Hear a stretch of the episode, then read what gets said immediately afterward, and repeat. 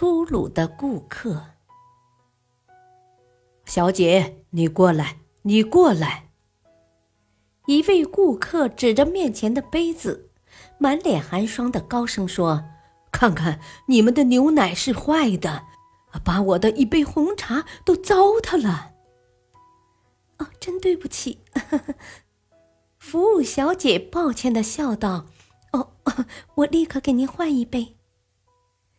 新红茶很快就准备好了，跟前一杯一样，旁边还放着新鲜的柠檬和牛奶。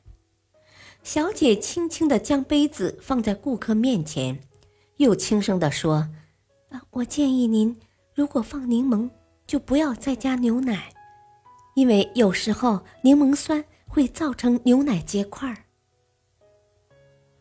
顾客的脸一下子红了，他匆匆喝完茶走了出去。这时有人笑问服务小姐，呵呵，明明是他吐，你为什么不直说呢？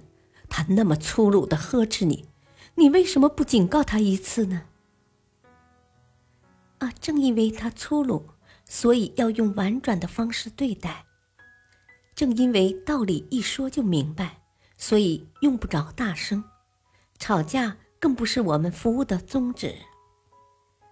服务小姐的一番话使在座的很多人都自惭形秽。大道理。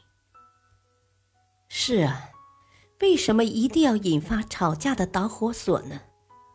难道擅长吵架就可以成为众人瞩目的焦点吗？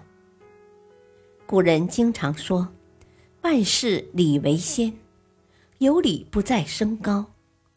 委婉有理的方式不仅仅为他人留下了余地，避免了矛盾的进一步激化，更会使自己在有理的一方站稳站直。